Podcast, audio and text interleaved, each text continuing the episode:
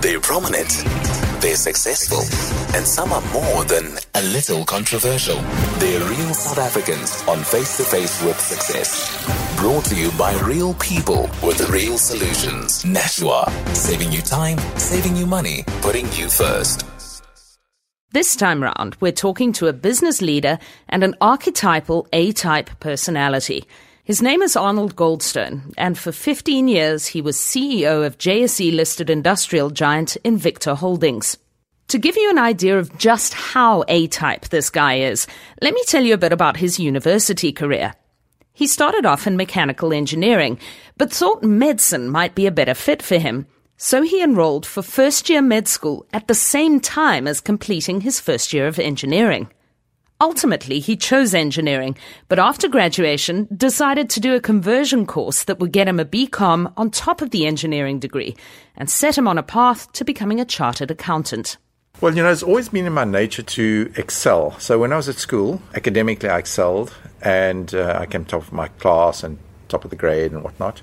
Then I did national service. I became an officer in the Air Force. So it was always in my nature to push myself. I was an A type. I loved working under pressure at university, and that's why I did more than what most students would do. And I wanted to exceed, exceed the norm and become a CEO. That was my dream. During his articles, he started consulting on major engineering projects, and through that work, he came to be a major shareholder of Invicta. I think people are driven by different hungers. Why do people want to succeed? It's a mixture of drivers. I think there's status that's involved in it, and also the recognition of being somebody special. But my driver was the fear of poverty.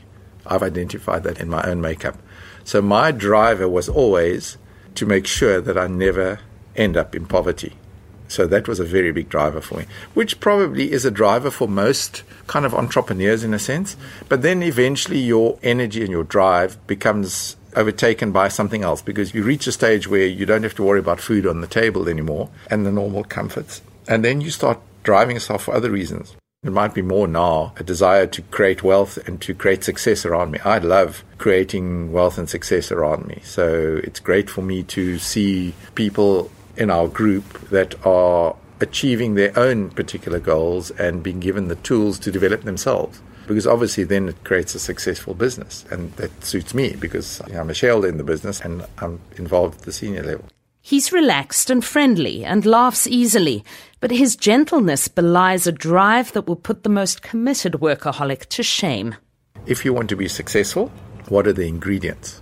The ingredients are hard work, that is a prerequisite, whatever you're doing.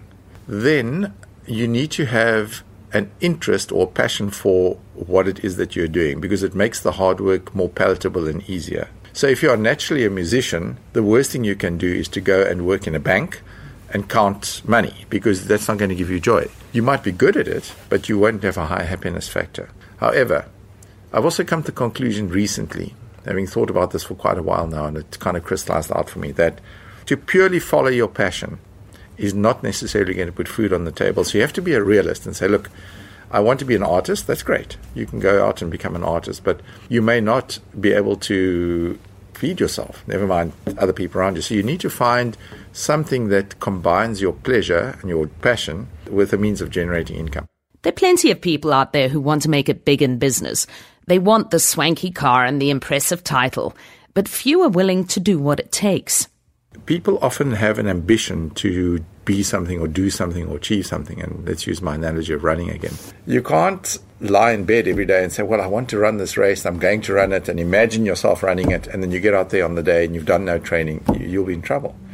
So it requires self starting and drive to get there. So there's a sacrifice. The sacrifice is you've got to put in hours. So, you know, there's always a trade off. And I think people often forget that side of it. A lot can be achieved from pure dedication to doing things. Even if people don't have an innate ability that is exceptional, it's easy to achieve by putting in the effort. And I've seen that in a business context, in work context, in sport context. You may not be the top, but you will certainly achieve because of your sacrifices. So, success is normally the pinnacle of many, many, many, many years of hard work and sacrifice and dedication.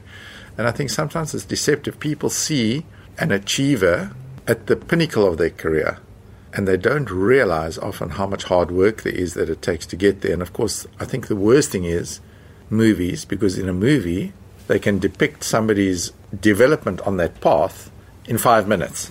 So the viewer thinks, oh, well, you know, it's easy to become the top musician or the top whatever it is. It ain't so. You know, there's hard work and sacrifice involved. Arnold is clearly a pragmatist. He's built his business and his life on the pillars of hard work and dedication. So when I ask him whether there's been a moment where he's gone, I'm done, I've done it, his response is unsurprising.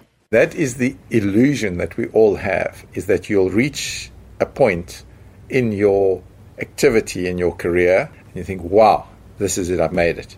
Because the problem is that when you do that, what is next?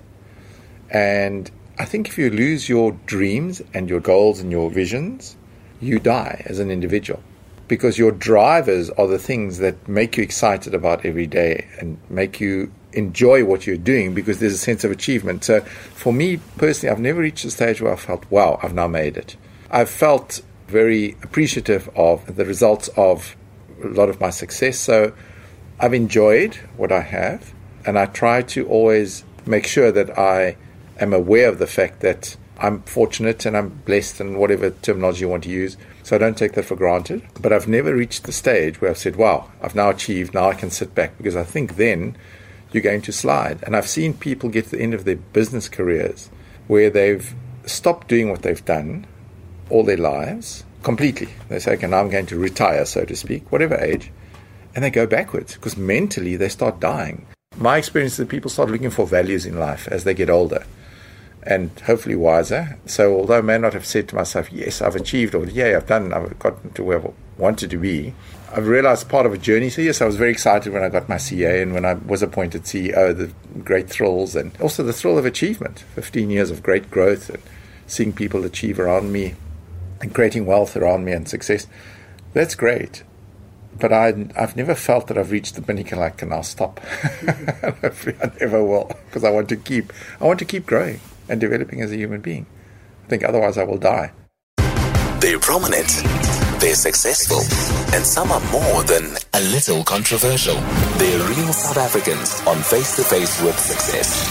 Brought to you by real people with real solutions. Nashua, saving you time, saving you money, putting you first.